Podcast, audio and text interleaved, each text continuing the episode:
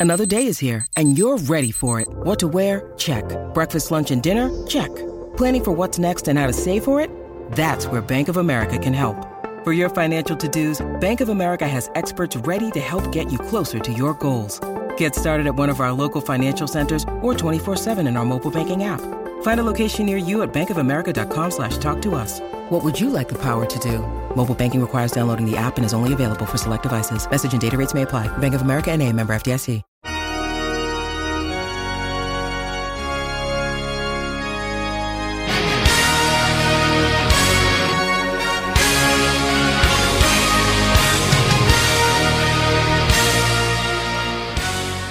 Welcome back to the Metal Exchange. Justin and Chris here with you. It's 2023. Happy New Year, my friend.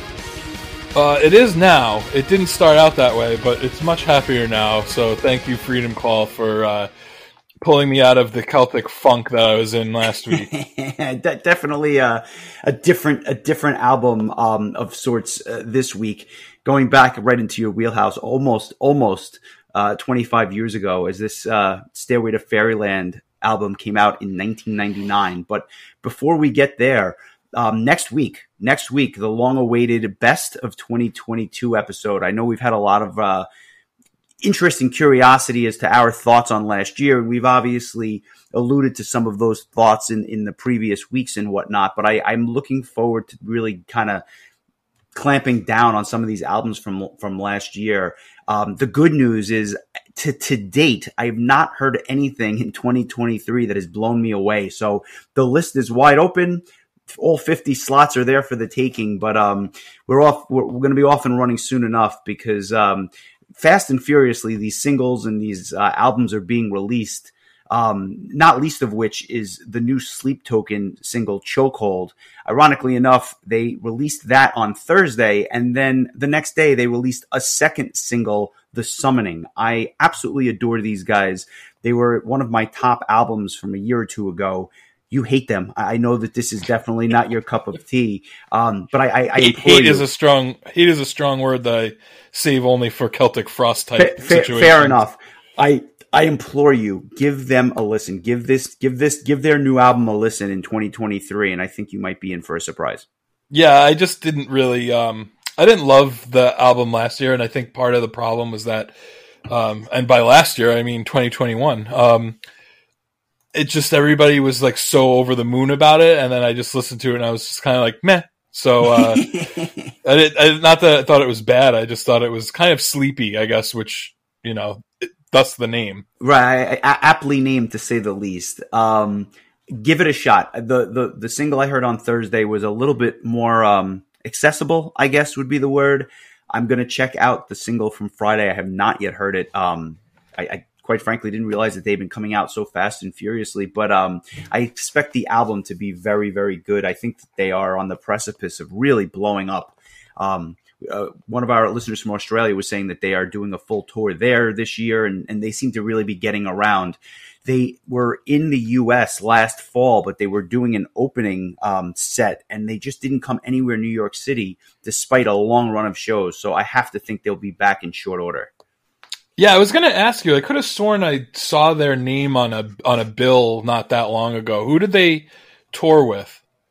I don't recall. Uh, it was a band that I'm not into, so I really would just be going to the show for them. And I, quite frankly, I like them enough that I would probably go see them for half an hour or 40 minutes as an opener. But I wasn't going to go four hours out of my way to do it because I just assume that they'll be back as a headliner or direct support in the in the not so distant future. Gotcha. Okay. So interestingly enough, and uh, a uh, former guest of the podcast and Prague ProgPower alum Seven Spires has just announced uh, and released a single for their live album, um, live from Prague ProgPower USA 21. And the single was for Ghost of Yesterday, a fantastic song off that album. I, I didn't realize that they were going to release this show that you and I were both at. Nor did I. Uh, it's a nice surprise. Um, I would have been even more excited had there been a DVD Blu ray as well, but I think we would have noticed had the thing been actually filmed. Um, Truth, but it, it, was a hell of a set. I have to say, like that um, that whole night. Um, I, I, I said spoke to you about uh, recently just how that whole all five bands just really impressed me that night. It was a really really shout out to Milton for that. That lineup was just fantastic. I, I had such a good time, and um, I thought Seven Spires really brought it. And uh, and then when Roy Khan came on stage, um, it was just kind of amazing to me that I waited my whole life as a metal fan to see Roy Khan sing, and it wasn't with Kamelot or Conception, but with Seven Spires. So yeah, go, go figure, you, right? it's um, and he was great. I have to be honest, and not only with with Spires, but obviously uh, Conception as well. What I, I felt like during that set, you saw a band that kind of was an opener and slowly gaining steam and popularity blossom before our very eyes into a potential headlining act just at that show. Um, the sound was massive. The crowd was into it. And you just saw this groundswell of support for this band. Uh, and, and I know it's not just at ProgPower because they've been getting this kind of reception all throughout the country and on their European tours as well. I, I, I think they're going to be absolutely huge. I, I spoke about Sleep Token earlier. Obviously, a very, very different sound, but I feel like in their own way, Seven Spires is doing that same exact thing in, in, in the symphonic power metal whatever the hell they are scene. yes, I, I, absolutely agree. I feel like um, they're kind of. Uh, I think they're picking up where Kamelot may have left off when they were. Uh, I'm just going to be honest, more interesting. Right. Um, right. And, and uh, you know we'll talk a bit more about Kamelot um, in this episode, but uh, I just feel like it, it's, and I'm not even going to say this has anything to do with Tommy uh, joining the band. It's just I think that the band was starting to kind of lose steam even when Khan was still a part of it. And I agree. Um, I agree. They're, they're, they're and, and, and I will. I want to point out this is mm-hmm.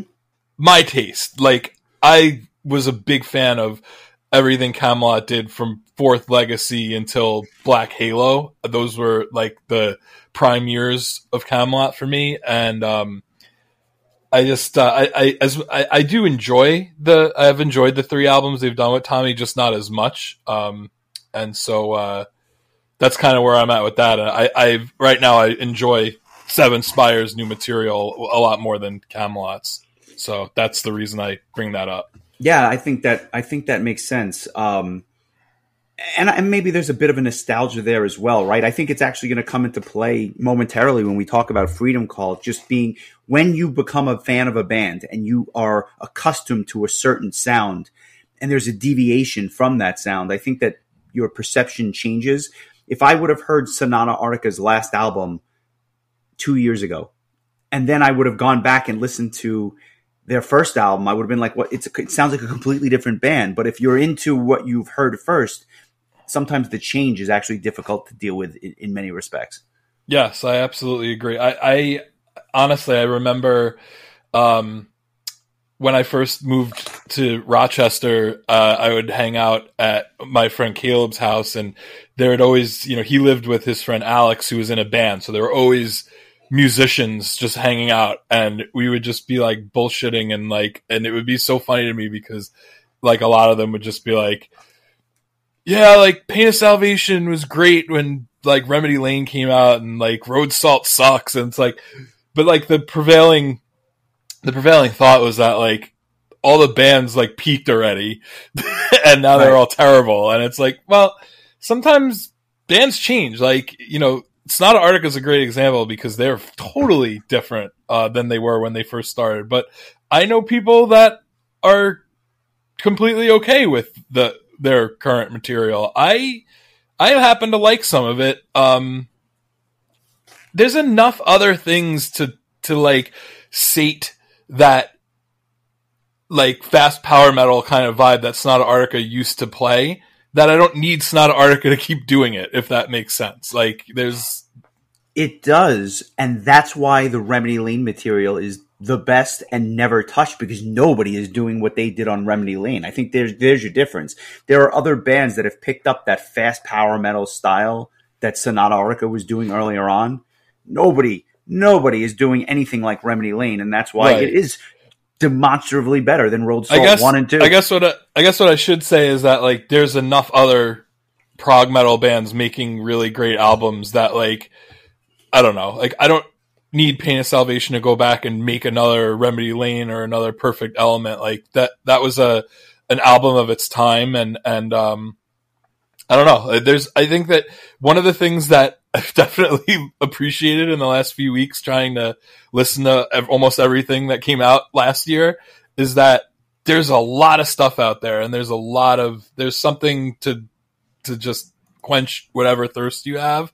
So to me it, it's it's almost kind of a waste to just lament on bands not you know uh, not being the same as they were in their prime or whatever. And, and even though I was the one who brought this up in the first place, but like, you know, I, I don't need Kamelot to be, I can, I can just go back and listen to Fourth Legacy and, and Karma and, and Epica and Black Halo and, and be happy. And then I could go listen to Seven Spires if and I want to yet, to. And yet, you chose Freedom Call's debut from 1999, which some would argue was in fact their heyday. Now, I, am not suggesting that they haven't come out with other good albums since then. The, the reality is they've come out with a lot of albums, um, but call it for what it is. We first heard this band in 1999, and you picked the album that we first heard. So, but why don't you talk a little bit about why you chose this album, um, even if it is a bit of a nostalgia pick?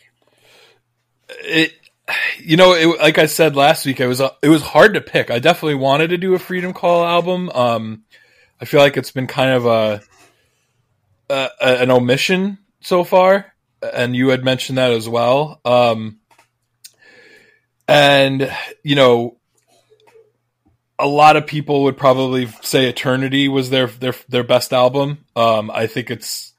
I am I'm a big fan of the all four of their first four albums. I think they're all really good. Um, after that, um, they started to get a little bit more, I guess, experimental and, and like a little, like they'd have like some weird kind of poppy elements on songs like Mr. Evil. Um, but then there's songs like Blackened Sun, which I mentioned to you the other day, I think is one of the best Freedom Call songs ever. Um, and then, um, I thought, uh, you know, Beyond was a, a really a really good album. Um, I feel like they've been kind of hit or miss uh, yes.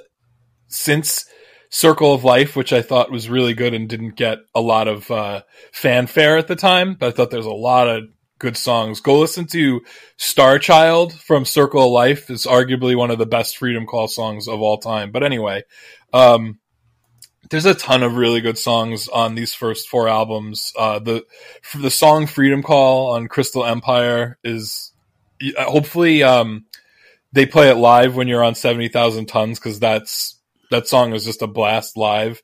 Uh, Metal Invasion and Warriors and Land of Light from Eternity, uh, like just they have a ton of really great songs.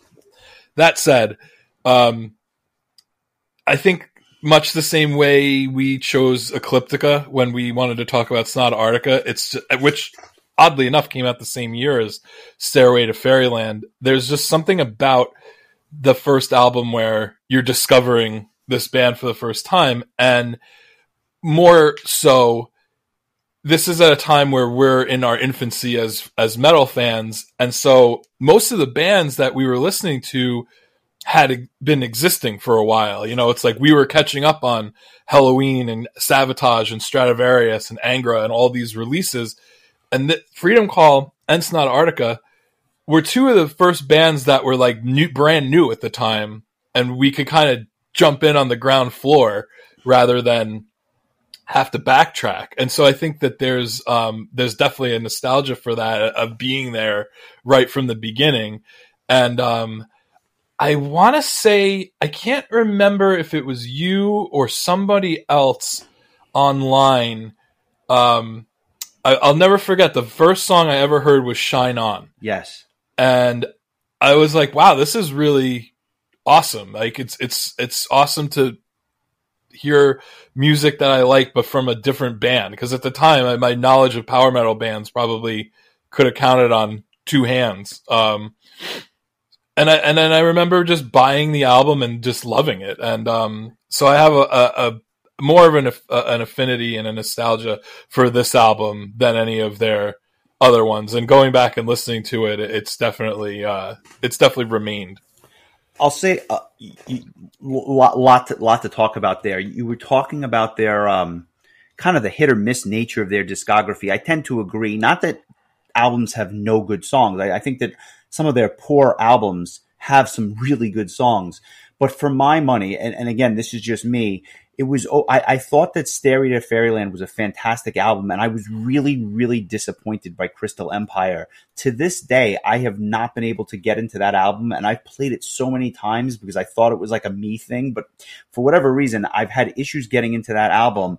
I thought that, you know, I I, I don't disagree. I think that uh, Eternity gets a lot of love. It is a very good album, but for me, the only album I would put on a pedestal with the debut was in fact Beyond. I just that album hit me like a ton of bricks about 10 years ago when it came out in 2014. I thought that was fantastic. Um, and even the most recent album, which came out um, in 2019, Metal, it, it, had its moments. I didn't think it was anything to write home about, but they they they've got these two fantastic albums and then the rest of the stuff is kind of like hit or miss on the discography. Before we get to before we get to Stairway, which obviously will be the bulk of our discussion, I did look at their most recent set list because I was curious to see what kind of material they were playing at their live shows. I will have the pleasure of seeing them in a couple of weeks down on 70,000 tons. They don't touch this debut album or at least they haven't been on this new tour. They seem to play a little bit of everything, but they don't play anything from this album. And I wonder why that is because there's some phenomenal songs that are like quintessential to their career, which is now lasting, what, almost 25 years. Yeah, you know, come to think of it, I'm not sure that they played anything from this album when they played at Prague ProgPower the one time that I've seen them either. I'm going to I'm pulling up, up that I'm pulling up that set list now, and they played "We Are One," which is awesome. They played, but it was only one song off the album. Yeah, um, yeah, I don't know. It could just be because there's just a glut of albums at this point now that they've been around for a while. There's a lot of material to uh, to cover. Um, you know, it, it's kind of the uh, embarrassment of riches, I guess, that we talk about with bands like not respecting the uh, or or fans would would feel as if they're not respecting the older material. Um, I don't know. Maybe um, maybe with the 25 year anniversary uh, approaching, um, would that be? I guess that'd be next year. Um, next year, yeah. Well, they, yeah, they started in '98, but then this album would come out in '99. Right. So maybe um, I don't know. Maybe they'll play this album or part more songs from this album next next year um, to celebrate 25 years always seems to be kind of like a, a, gold watch anniversary for bands to like kind of revisit albums and what have you. So um yeah just an just an interesting anecdote. I was surprised when they didn't have anything from it in their set. Um but let's let's get into it. We got this album comes out may 31st of 99 and you pointed it out and you're absolutely right. I remember finding Shine On, or I guess it was an MP3 at the time, which probably took me about 14 years to download. But I, what, what kind of drew me to the band was that they had something in common with Gamma Ray. So right off the bat, I was curious as to like what this band was. And that was Dan Zimmermann, Gamma Ray's drummer at the time, who was the drummer for this band. So, you know, back in 1998, 1999, it's not like today where there's 50 albums that come out each week that you're kind of curious to check out or that people are recommending. Back then, when there was an album that was released, you paid attention to it because there were not that many albums that came out on a regular basis. So when you saw that Dan Zimmermann was going to play on an album and you were a big Gamma Ray fan, it was like a it was a no brainer. And then you heard Shine On, you're like, yeah, this is this is right up uh, you know right up your alley if you were a Gamma Ray fan at the time. Right. It, it, wasn't even so much that it was Dan Zimmermann; it was that drummer from Gamma Ray does right. side project. It was right. almost like like oh, um, Kai Hansen's in a band called Iron Savior. I should check them out. And it's like you're like your fandom is is causing you to kind of reach out and and and find out what else you could be listening to because you don't really you know the internet's in its infancy there's not nearly as much out there you don't have like iTunes at your disposal where like you have to go and buy a physical album. It, it's crazy to think about. Um, so like you said, the amount of things just coming across your desk, so to speak, is is so minimal at the time compared to now that you just it, it's an instant excitement factor. Um, I, I God, I wish I trying to remember where I bought this album. Um, if I ordered it online or if I went bought it in a store, it might have been at Tower Records. I can't remember, but um, I just remember I was really excited to get it, and um, it, it's I, I I'm excited to talk about it track by track because I have I'm curious if your thoughts on, on the the content of this album mirror mine because I have I have opinions. I, I know that's oh, surprising man. to you, but I have I, opinions. I am, th- this is this was a unique experience. I will open with my thoughts generally in a second. I just want to round out the the lineup for a second. Uh, you had the intro, the real introduction to Chris Bay, the vocalist and guitar player, keyboard player extraordinaire. And when I say introduction, I had never heard of his prior band Moon'Doc, which had released two albums in 1995 and 1996.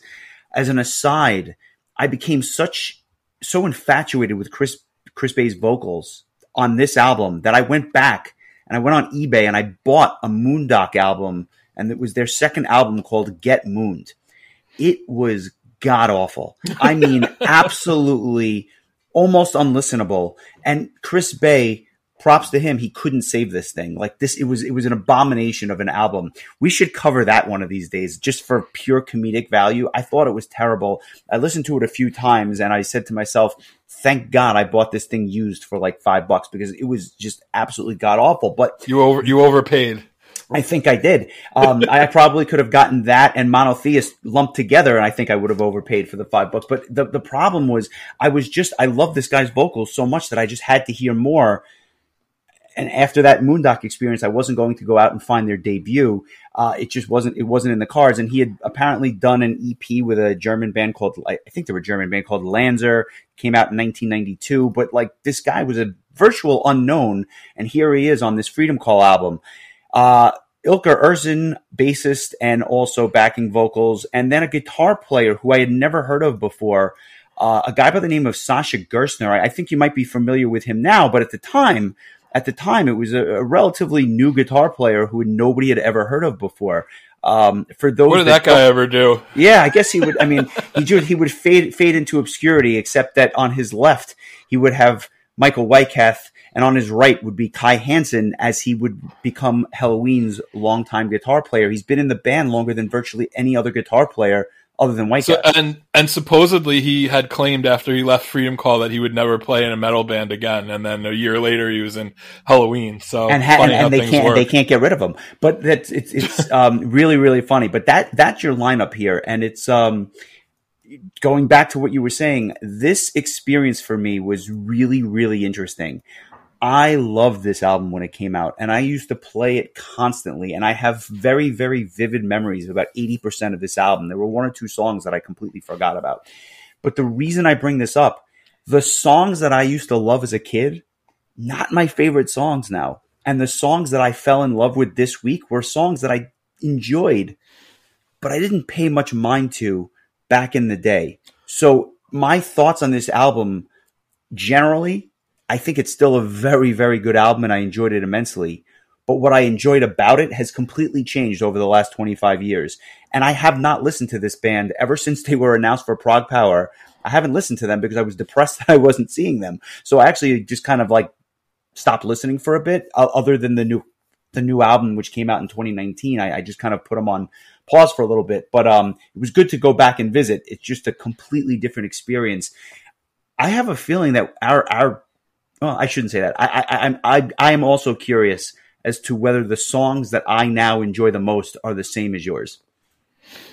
I am too. Uh, although, to be honest with you, like I, my feelings about the songs in this album have remained pretty much the same. I was hoping mm. that maybe there would be some change, and um, it, it's kind of pretty much stayed on par with how I've always felt about uh, the album just that uh, I still enjoy the songs that I enjoy, and still um, there's still some songs that just um, don't hit for me and never have, and still don't. Interesting. Well, this is this is going to be even more interesting than I, than I thought. Um, when I first heard it as a kid, without without without a discerning ear, I always said to myself, "Well, they're just kind of happier gamma ray clones." But I actually don't think that that's the case.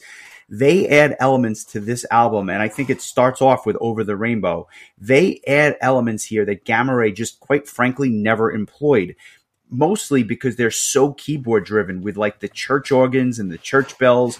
Um, and those sounds kind of permeate this entire album, which is really, really interesting because it was kind of a unique sound to add to what's otherwise kind of a generic power metal band in many ways. I don't think the guitars here, no disrespect to Sascha, is, is what the standout features of this album are. I think that they are, I think it's competent playing. I just don't think it's anything to write home about. Um, I think the riff on this particular track, not blazing fast, but it has that upbeat sound, but they're kind of mundane. Um, but it's Chris Bay's vocals on this track and on the rest of the album that really shine, almost as if it was a solo album. Um, what are your thoughts on Over the Rainbow? Because the other thing I would just say is the backing vocals here take me out of it a little bit. And I love this song as a kid. I don't love it as much as I used to, although I think it's a good song.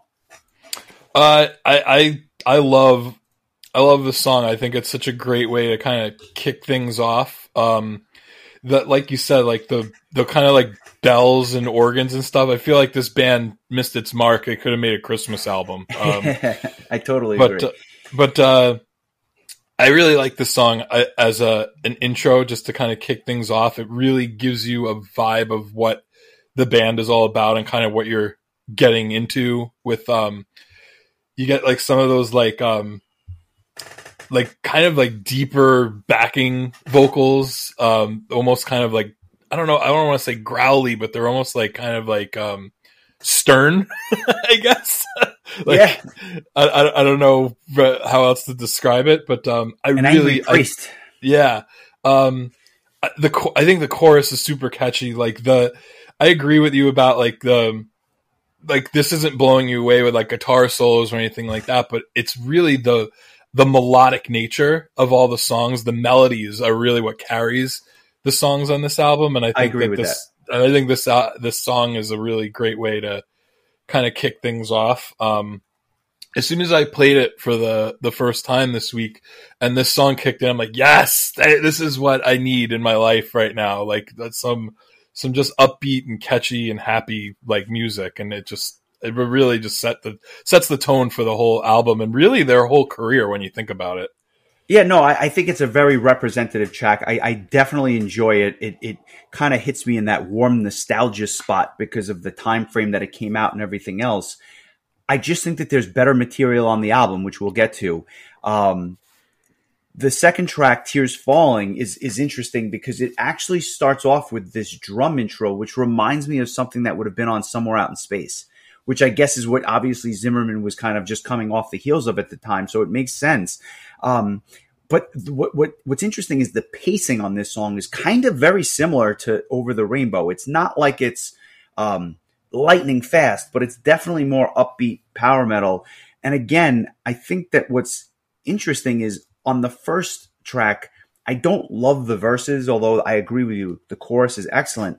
I think that the verses on Tears Falling is actually better. And so when you marry that with what's otherwise another catchy melodic chorus, you actually have a better tune. And while I used to say gamma ray clones through and tr- through, I actually hear a bit of Angra on this track and at other points on this disc. So to me, it's like the perfect blend of if Gamma Ray and Angra had a baby, you'd have Freedom Call. Just not as fast as Angra and slightly more melodic than Gamma Ray. That would be a hell of a baby. Um, You're the Godfather. Congratulations. Oh my God, what a, what a proud moment. Um, yeah, another. I just I just think this is another really good tune. Um, I'll, I'll kind of let the cat out of the bag here. I feel like this album starts out like on like on fire, and then it completely tails off. And and I'll I'll point out where I find that it tails off. But um, right now, I think we're still running on all cylinders. Um, I, I, this is another song where um, it's just it's just happy. Like it just makes me happy. Like I just listen to it, and and it it should be no surprise that I would go on to love bands like Power Quest and Rainseed. This was kind of like planting the seeds in a way. Yeah, yeah, exactly. Like just kind of like it was.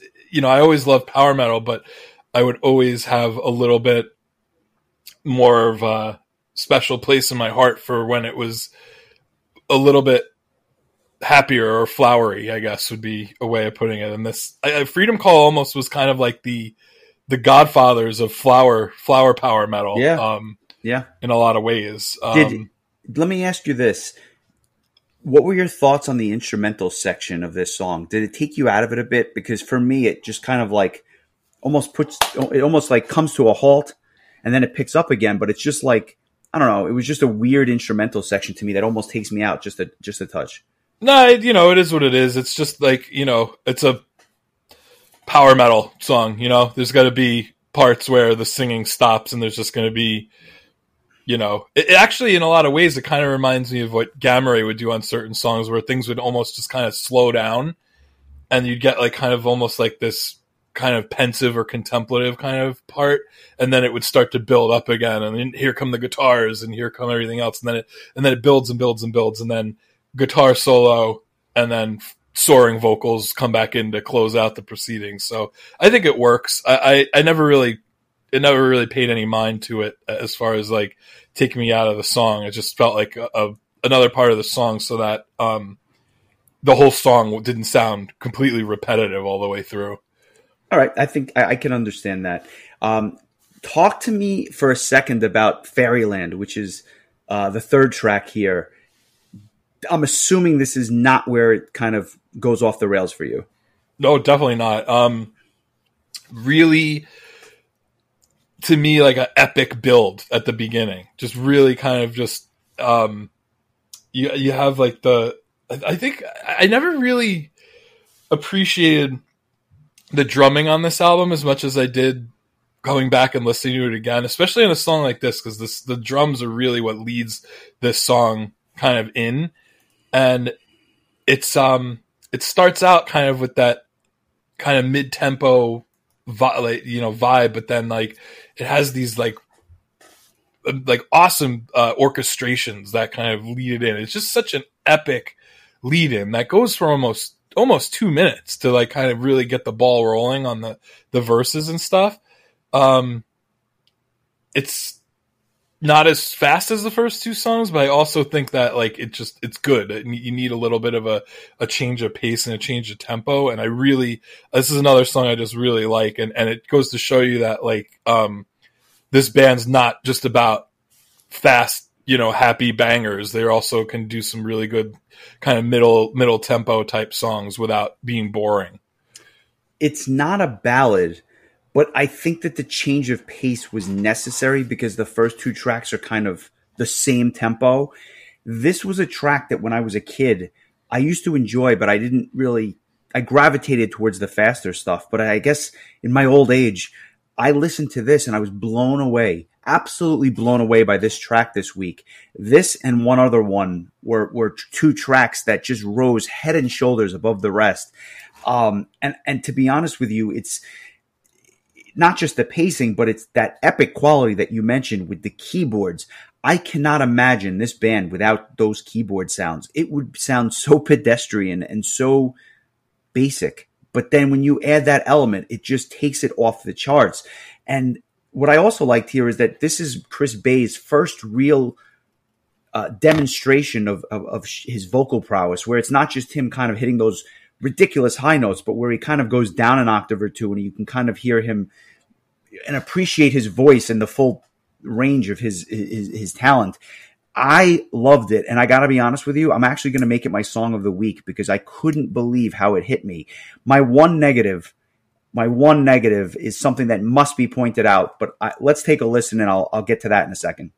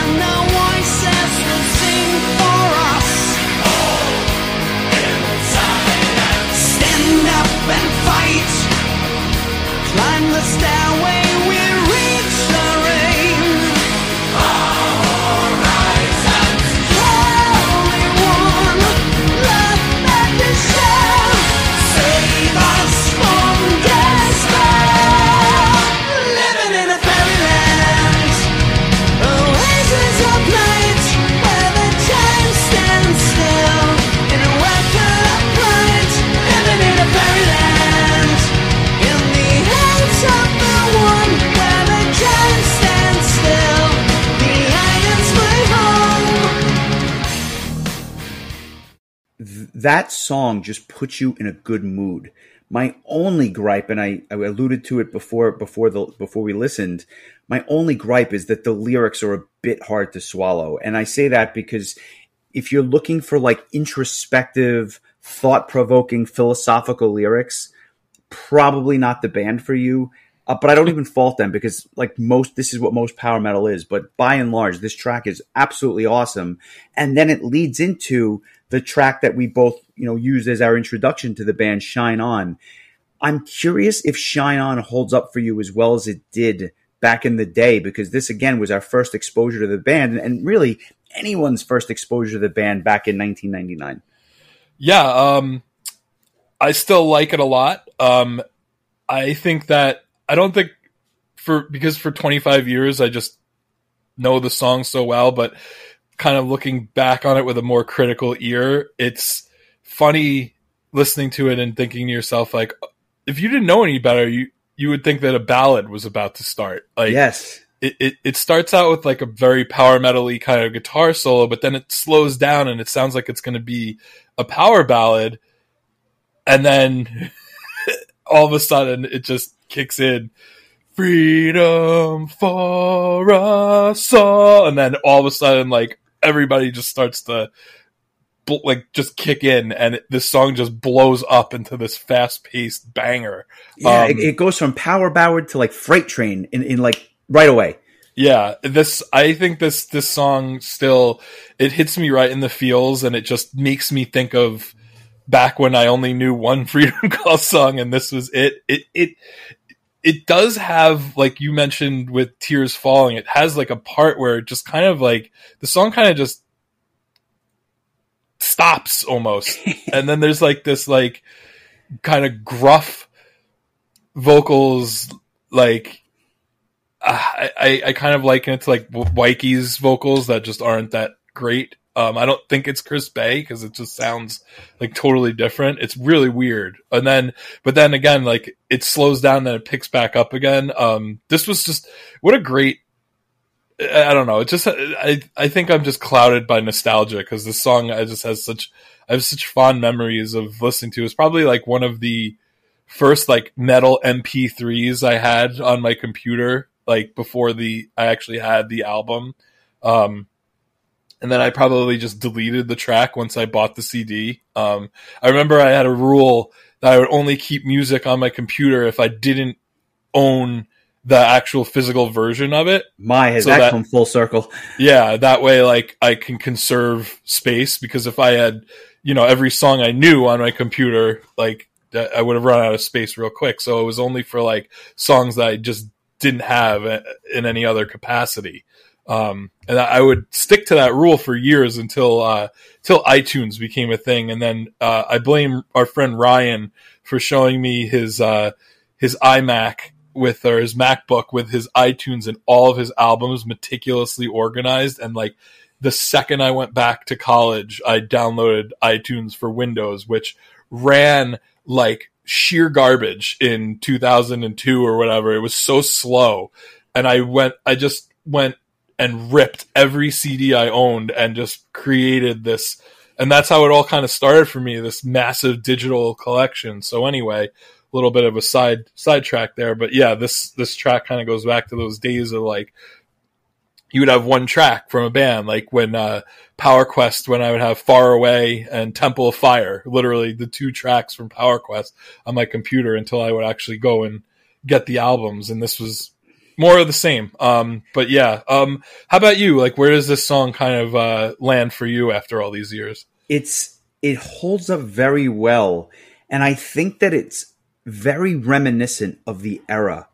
I feel like this song encapsulates late '90s power metal, and it's a sound that, like, for whatever reason, you don't really hear so much in power metal today. You never hear a power metal song and say yeah, it reminds me of Freedom Call from 99. Like for some reason, it's just like this era kind of just stood on its own. And the one thing I'll say is, as much as I remember the song because I played the so much, for whatever reason, it was a little longer than I remember. And I don't mean that as a bad thing. It's just a, the song was like denser and longer than I remember. And I guess it's maybe because the chorus is so epic that that's what I just really hung on to all these years, but it was cool to go back and listen to it. And, and I think it definitely is uh, one of the top five songs on the album. Like I wouldn't say it's my favorite, but I would put it in the top top half of, of songs that I like on the album. Um, great stuff, and I can understand why they selected it as a single, especially because it has that big ballad feel at the very beginning and then it transitions into the one song that you met like we were able to say that you saw live at Prague ProgPower and ironically in my notes i have the fact that if i was going to listen to one song from this album live it might be we are one which is kind of ironic. Um, very very good guitar work on this song. I, I know that i was a little critical earlier but this song the guitars are fantastic. It's very catchy and it has almost a medieval feel to, to it just in terms of um, the way it's presented I think I actually prefer the middle of this disc. I, I, track three was my song of the week. Track four was a fantastic, fantastic um, single. We Are One is this really catchy, fast song and a perfect example of why power metal was better 25 years ago. Uh, and, and, then one or two more songs that are also just, with the exception of, well, we'll get there, but like this middle tier of the album is really, really good for me. And, um, there's few bands that are doing it like this. The only one that kind of comes to mind is that band Thaurorod, who nobody talks about, but like they had a really good album that came about three or four years ago. Yes, uh, that's a good good callback there. Um, so this this is um, you know like you said the one song they played at Prague ProgPower from this album. It also appears on their uh, Ages of Light compilation album that came out in 2013. It's one of uh, two songs from this album that are represented uh, Tears Falling being the other one. So I thought that was interesting that those were the two choices from this album. They also feel like they would be the best live representations from this album, like you like you mentioned. Um, this song came came across really, really well live, I will say. Um, and and kind of looking at this 18 track list of songs on this um this compilation album, um, man, this band has a lot of albums and really good songs. Like if you take the, it's kind of like, do you remember when we talked about um, hardcore superstar and you and you kind of created your um your like essential hardcore superstar playlist? Yep. I feel like this is another band where if you took like the essential Freedom Call songs and made a compo like a two disc compilation, it would really be out of this world. Um, I just I think that their best material really holds up with any of the the best power metal bands over the over the years. Sounds like you've just given yourself a homework assignment, my friend. I look forward. To it. I to probably already have a playlist of my fa- favorite Freedom Call songs. It might be missing stuff from more recent albums, but it wouldn't be that hard, honestly. I believe it. I believe it. Um, I, I, talked about the the middle section of this album a notch lower than than some of the tracks that preceded it would be "Hymn to the Brave," which very aptly named. It sounds like this power metal church hymn that you would hear like before a battle or something like that. The issue for me is that it's just a little bit repetitive. I thought that the instrumental section here was actually the highlight, and it reminds me of something that Roland Grapow would write on guitar with that slightly neoclassical feel to it, um, which was a real highlight. I actually thought that that was one of the best instrumental sections on the entire album.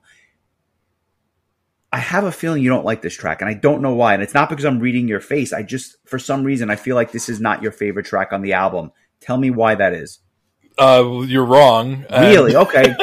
I, I put myself out nice, there. Nice try. Nice try. Um, no, I really like this song. I agree. It is a little bit. It is a little bit repetitive, but um, it's so epic. Like just the like you mentioned, that their use of like these kind of church like organ sounds and like the bells and everything, it you're right. This band is a totally different band without it. Like those those keyboard orchestrations and everything, they carry the the melodies and everything, and it really adds this element to the band that like you don't get from a Helloween or a Gamma Ray at the time because it's maybe a song here and there, but this is Freedom Call's kind of signature sound that kind of permeates through the entire album and pretty much, you know, their first several albums. Um, I really like this song. It's probably the closest thing to a a ballad, I guess, on the album. Um, but it's I think it's just really um, it's a to me it's like a tankard of ale, swing your arm back and forth at the you know just it, it's like I don't know. It's kind of like the celebration of uh, a battle, a battle's won or whatever. I don't know. I really like this song. It's um epic, and I think it's well placed because um the album for the most part has been pretty pretty fast, pretty fast paced throughout, and so this kind of slows things down a little bit, and then it, it follows up by I would argue the, the most epic song on the album, "Tears of, of Taragon," um, not to be confused with the the McCormick Spice. Um, this is Taragon with one R. Um, but uh, it kind of, I, I, think that these two songs kind of um, slow things down a little bit in a good way. Like it's again, like I said before, um, it, the band shows that they really uh, have chops, not just with the speedy stuff, but with other you know tempos as well. I love I love Tears of Taragon, and it's funny because if I if I hadn't ch- uh, selected Fairyland, this would have been my other song of the week. So what I found myself gravitating towards was those slower, mid-paced anthemic songs, as opposed to what I remember the band for, which is speedy power metal and and fast flower power metal. So like my my thoughts have just changed completely on this album. And what I love is that at around the four minute mark, the song really just kind of picks up, which is something that like out of nowhere, it just goes from this really cool, almost crowd. You can almost hear like a this being a crowd favorite at a live show back in 2000, and then at the four minute mark, it just takes off um, with this really. Uh, you kind of have this epic instrumental section. You're just waiting for that final chorus to be the big payoff, and it comes uh, shortly thereafter. I think it's probably Chris Bay's best vocal performance on the album and, and very emotional despite the lyrics. Uh, just a very emotional song. Um, a real, real uh, winner for me and something that I probably didn't appreciate enough 25 years ago. Uh, so, song of the week for me. Um, and, and, and I'll tell you a little interesting story that involves you. Um, this is um, this is one of those songs that like you mentioned before like that you might not have paid as much attention to back in the day and sure. same for me and then going back and listening to it i was like holy shit um, the song is great um, going back to 2019 um, you know we've alluded to these playlists that you make every month and you know this is something that i asked you to do uh, back when i was starting to get back into metal again, and I thought it would be a good way to to to kind of get more stuff that I might not have known about under my, you know, into my wheelhouse, so to speak. But anyway, um, you had made a playlist in April of 2019, and this song was on it, and it maybe just hearing it detached from the rest of the album made it stand out more for me, but I couldn't believe how awesome it was. A, a, song that I'd heard a million times just hit me like in a different way. And I would end up um, the following year making this playlist, and it's become a thing that I do every now and again where I make a playlist of all old songs that never made it onto any other playlist for whatever reason. It's kind of like um, you know the, the like lost hits or whatever in my in my mind and this was i think the first i think is the first playlist i ever made like this and so it had so i put tears of taragon on there has eye to eye by fates warning evil warning by angra under a glass moon by dream theater we hold the key by stratovarius just songs that like when i was making these mixtapes back in the day they weren't the obvious choices because you know uh, because images and words had take the time and and you know pull me under or fourth dimension had uh, distant skies and twilight symphony.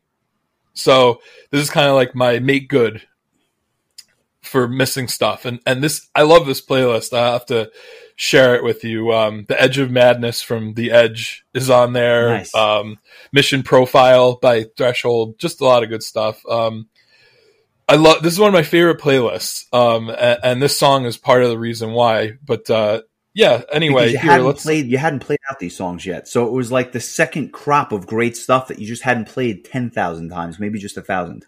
Right, and then I would go on to listen to the playlist ten thousand times to make up for it. So, Exactly. uh, and every year, and so I keep a I keep like a, a playlist entry, and uh, whenever a song like this comes across, instead of putting it on a new, I try to keep my new playlist focused on newer stuff. But if something older comes, I'll throw it in this folder, and then once I have enough to build a whole playlist, I will drop it, and it'll be like a throwback playlist. And I have one that I'm currently been working on for a few months now, and a lot of songs typically come up from doing the podcast. Um, you know, like um, I think I threw on a, a song from um, Powerslave, and uh, just some of the albums that we've done where there's just songs that I kind of missed out on. Typically, they're songs that I would end up making song of the week. Um, and I'd be like, oh, that should be on a playlist. So I throw it in there, and you'll see the playlist eventually. I'll drop Nice. it once it's finished. But uh, Awesome. that's just a little insight into what goes on in my uh, my head. But um, yeah, let's uh, let's give it a, a- a listen. This is uh, this is Tears of Taragon by Freedom Call.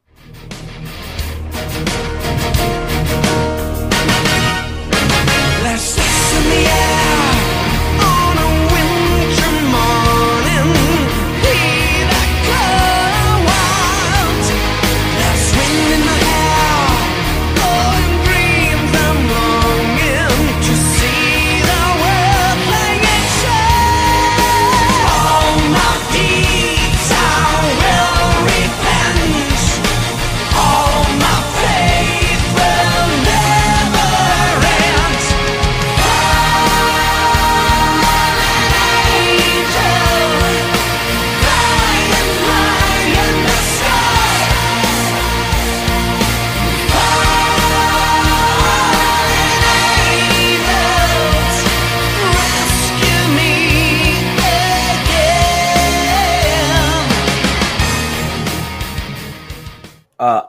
absolute fantastic choice. As I said, probably the other song of the week for me as well. So I'm happy that I get to listen to it twice this week. But I have a little bit of a trivia question. One, were you aware that they came out with a Taragon EP later in 1999? And they came out with a special version of this song. Do you have any idea about this? Because this is like really getting into the weeds. Yeah, well, I've I remember um, I never bought it. I downloaded it when I was in college, and I've had it ever since because it was the only thing other than this album that Freedom Call had before uh, Crystal Empire was released, and there was um, a bunch of uh, a bunch of tracks that were not on this album, um, including the first of many covers I would hear of Dancing with Tears in My Eyes, which I believe Avantasia would go on to cover as well. A song I'd never heard before. In fact, I'm not even too sure who the original artist is, but I love Freedom Call's version of it. It's a really good tune. Um, but there's also some new tracks uh, Warriors of Light, Heart of the Brave, Kingdom Come, which um, I believe is a bonus track on some versions of Stairway to Fairyland. But um, the thing that blew me away, I just found this out today, is that so there's an extended version of Tears of Taragon, which is uh, narrated as a story.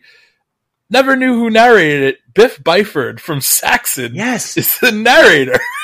and that was the reason for my question because I was going to ask you if you knew who narrated this version. How I crazy literally that? found that out today. Like that's that is new information. Shout out to Biff from Saxon. I never, never knew that. But that also, was, one of my favorite names in heavy metal, Biff Byford. Like you, had always no- been a fan of alliteration. This should be no different. Um, so cheers to Biff.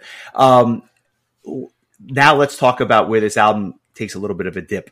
Yep, I this think. is it. This is where this is for me where the the drop off is. The, yes, I. the album is you. like to to me it's it's really just eights, nines, and tens all the way up until this point, and then just Graceland and Holy Night are two songs that just never really did anything for me, and I was hoping that years later I'd go back and listen again, and I still Graceland's like they're not bad songs, like don't get me wrong, it's just kind of boring, like it, it, there's not really much to it, and um. Holy Night has a little bit more like pep to it. Um, you know, Graceland's a little bit more of a mid tempo. It's a little bit um, dr- droning. Uh, maybe maybe not the right word, but it's just After a little bit. Celtic frost, you got to be really careful when you Yeah, use the word. They can't be throwing their own droning I around mean, like, like we don't use that Um, term lightly here at the Metal Exchange. Yeah, no. that- that's all right. I I uh, I, I I'm going to strike that from the record. Um, it, it's it's just it's just a little plotting. Maybe is a better. Let's go with plotting. Um, I, I like it. yeah, and, and Holy Night has a little bit more pickup to it. It's a little bit more classic power metal, but there's nothing about it that's really excites me very much. Like it, it's um the choruses and verses are just um average to me. Um I'm so yeah, make- I feel like I feel like maybe these songs could have been spaced out earlier in the album because I feel like the album kind of ends in a little bit more disappointing because of how strong the first bunch of tracks were and then you just kind of it kind of falls off a cliff with these these the, these two i think another day the last song is is the best of the last three songs but even still it's not i don't think any of these three songs compare to any of the songs that preceded them I will disagree with another day for a second, but let me leave that off. I just want to make a couple of notes. Graceland has a really offbeat intro that almost sounds you're going to think I'm crazy, but it's almost like a power metal version of Hocus Pocus by Focus.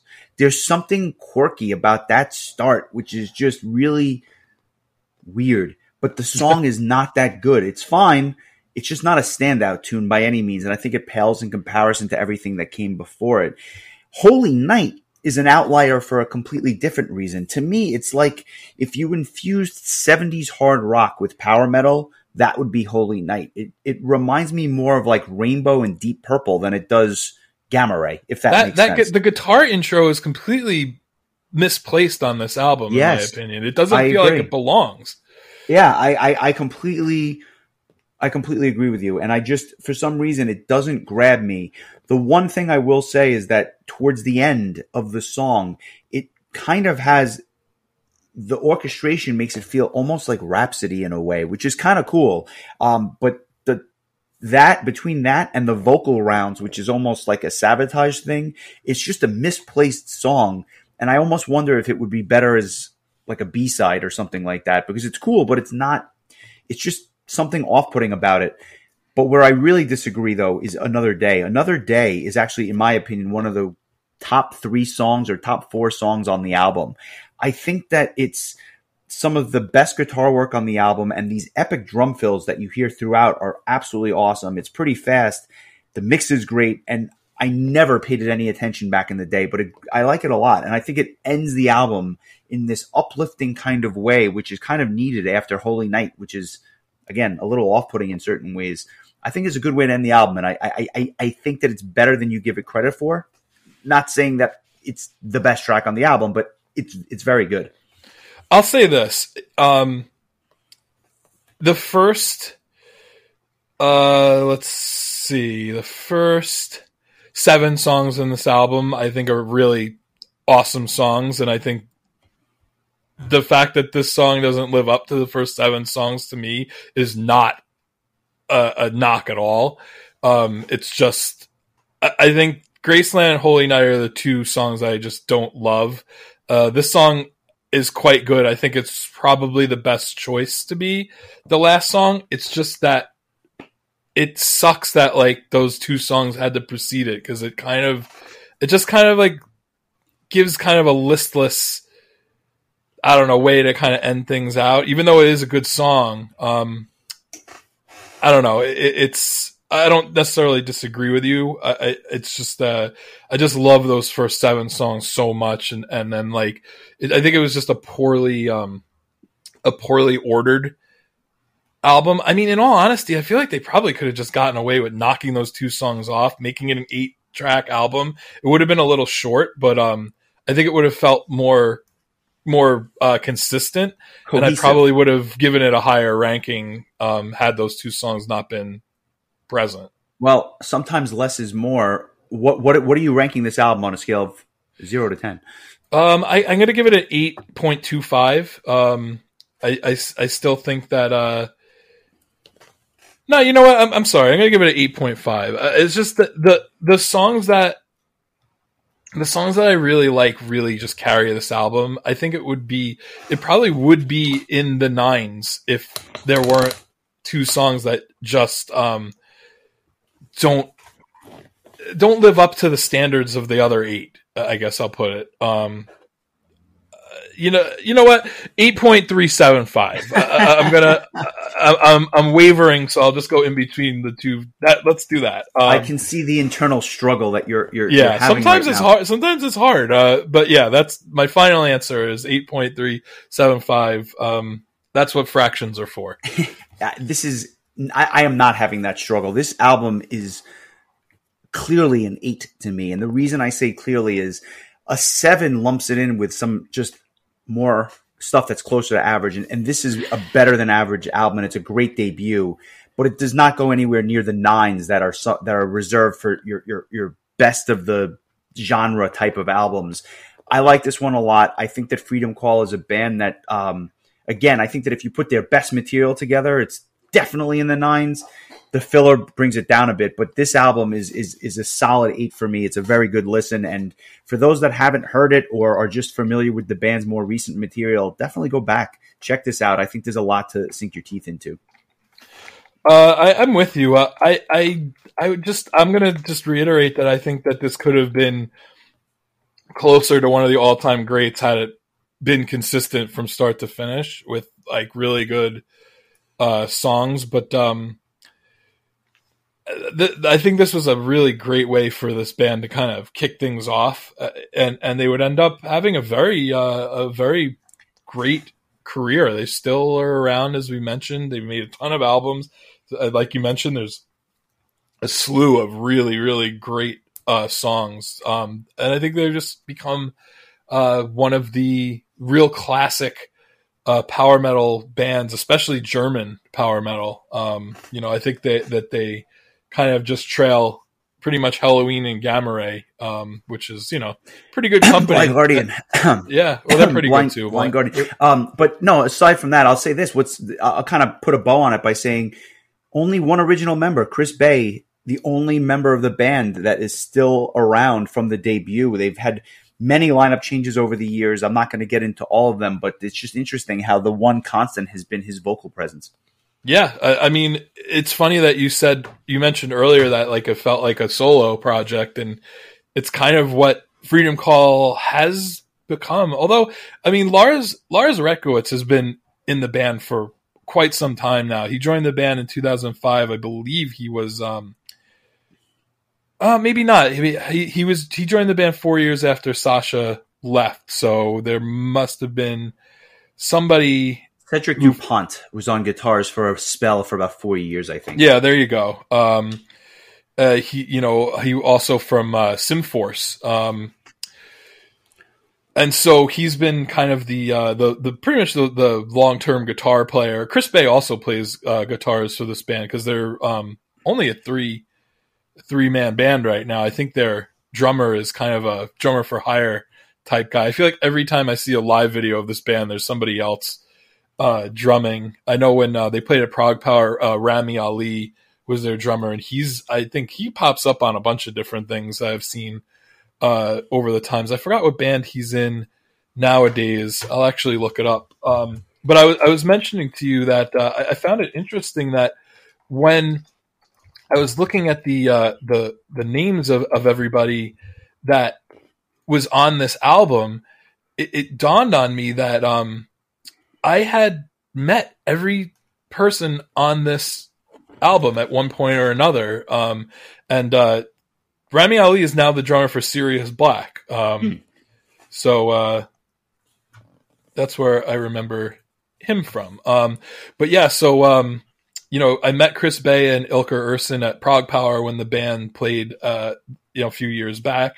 I met Sascha Gerstner i outside of um, BB King's in New York City before a Helloween show, um, which I think was the first time I had seen him perform live with the band. It was probably the Rabbit Don't Come Easy tour, come to think of it. Um, and I met Dan Zimmermann at ProgPower Three with the uh, the rest of of Gamma Ray, um, much to the chagrin of Snowdy, who couldn't get that box autographed. It's it's one of these days. I'm gonna if if I ever get any prominence in this world, I'm gonna make sure I get Dan Zimmermann to get that signature onto that box because Mike Mike I know Snowdy needs that that signature to to, to complete the the set. Um, interesting though. Um, I just it, it's funny over the years, just kind of meeting people and uh, especially through ProgPower, and I, I was just like, holy crap! I've actually had a conversation with every single person that was on this album, so I thought that was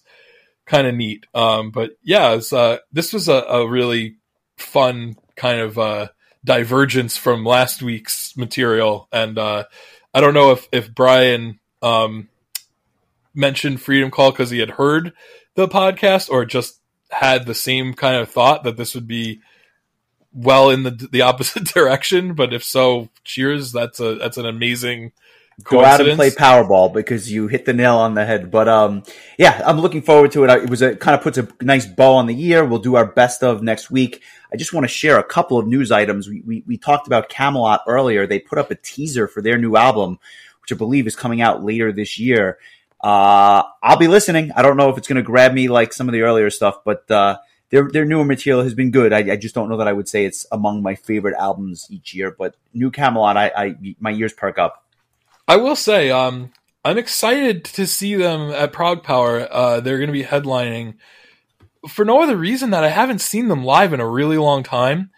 And I'm sure once I see them live, I'll be good for another 10 years or so. Cause there was, I think, a time in my life where I was just getting like overkill on Kamelot. I saw them live so many times and never with Khan, oddly enough. It was like I saw them with Fabio. I saw them a whole bunch of times with Tommy.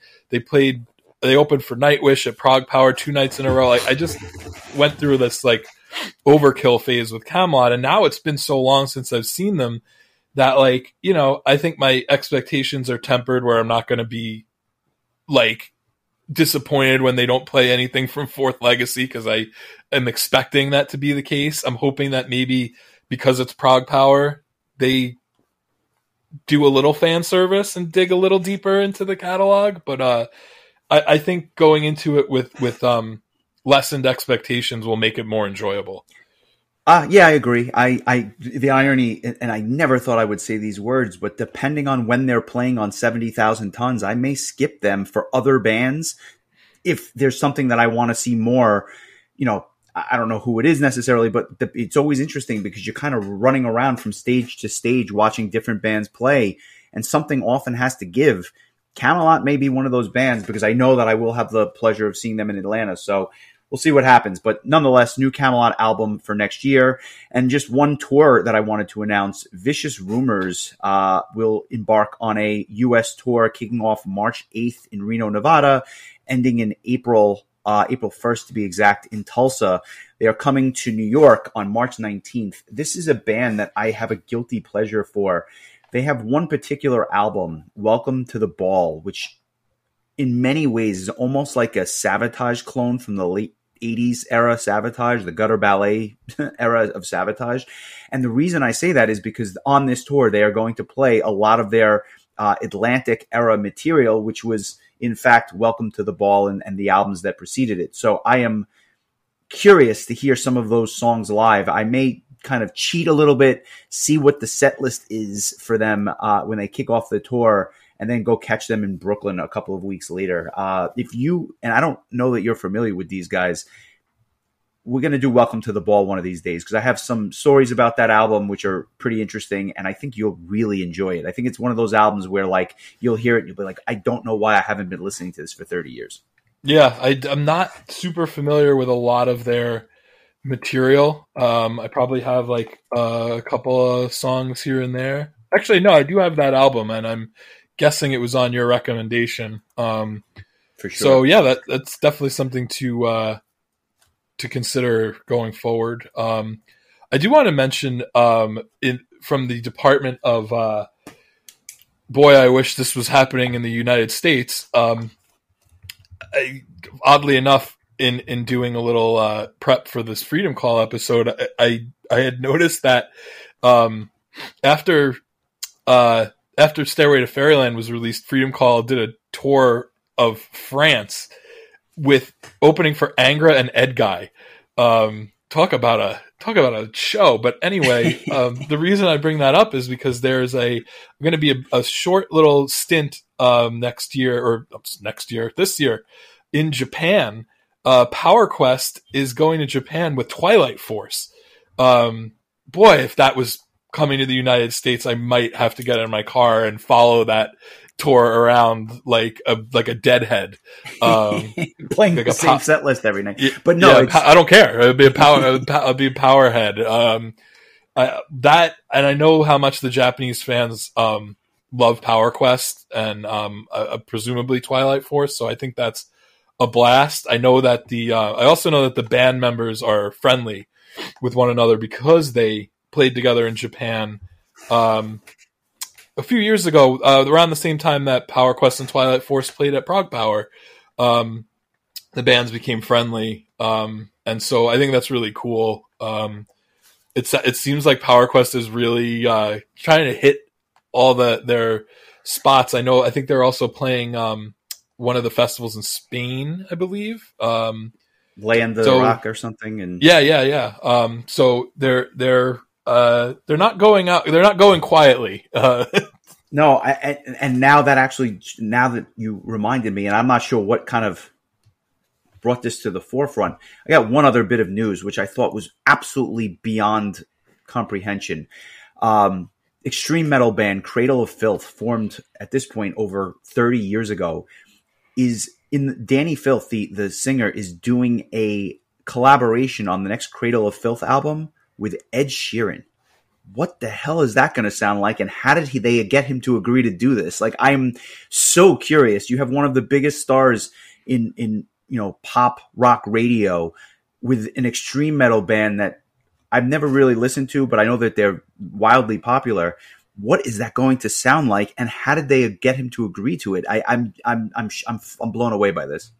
I, I I always think of Cradle of Filth because um, when Masterplan played uh, ProgPower, I was um, one of their sponsors. Uh, you were too, and um, I was backstage um, meeting the band afterwards, and and uh, just kind of BSing with the guys, and and Martin Škaroupka was the drummer for Masterplan at the time, and um, I was kind of you know in my uh, in my head planting seeds like, hey, you know, you guys, uh, you know, ever been to New York? You should play a show in New York. And uh, and uh, Martin goes, uh, I've never played in New York with Masterplan, but my other band, Cradle of Filth, maybe you've heard of them. so So I'm like, funny. I'm like, yeah, I've heard of them. I was, I didn't have the heart to tell him that I'd never heard any of their songs, but um, anyway, uh, and also just interesting, like a, fr- a friend of mine, um, Zoë Marie Federoff, um, is now a member of Cradle of Filth. She uh, does female vocals and plays keyboards um, with the with the band, and and I, I just have been friends with her on Facebook for years, and then all of a sudden she's like, "I'm in Cradle of Filth now," so I thought that was kind of cool. So just a couple of uh, reasons. Maybe we should do one of their albums one of these days because it sounds like neither one of us are well versed in this band at all. I uh, I would agree with that, and uh, quite frankly, let's do the new one because I want to hear this Ed Sheeran tune. I'm morbid curiosity is getting the best of me. So if we don't do one of the classic albums, we can certainly do the new one. Yeah, apparently, apparently Ed Sheeran's a fan, uh, and that's why. So, Wow. um, Okay. yeah, because I'm looking according to Wikipedia, which could have been written by anyone. Um, it says that Cradle of Filth serves as an influence for a variety of bands, and they just list a, a number of bands that you would expect, like you know, Demo, Dimmu Bor- Borgir and Ghost and Black Dahlia Murder, and then Ed Sheeran. Yeah, because when I hear Ed Sheeran, I think of extreme metal. In fact, Ed Sheeran is right next to Carach Angren, so there you go. well, I Carach Angren I can hear, and having seen them live, I can totally see that. But anyway, I digress. I never thought I would see those two names next to each other in anything in my life. and you probably never will again, thanks to Wikipedia. But um, yeah, look forward to next week. We'll do our best of, and then I'll come back with an album for the following week. So it should be uh, a lot of fun. And here's to a here's to a fruitful and productive 2023. yes, I am almost uh, ready to unleash this list onto the world, and uh, I um, I'm sure I'm not going to be happy with it at the end, but you know what? It is what it is. I can't I can't put it off any longer before I have to start listening to songs from 2023. So uh, I, I have um, I have Beyond the Black uh, on Friday is my first 2023 release that I'm planning on listening to, and uh, so I'm thinking uh, that'll be my that'll be my cutoff point for 2022, and, and start getting myself ready for next year's list. No, no better time than the present. Enjoy the week, my friend. I will talk to you soon. All right, have a good one.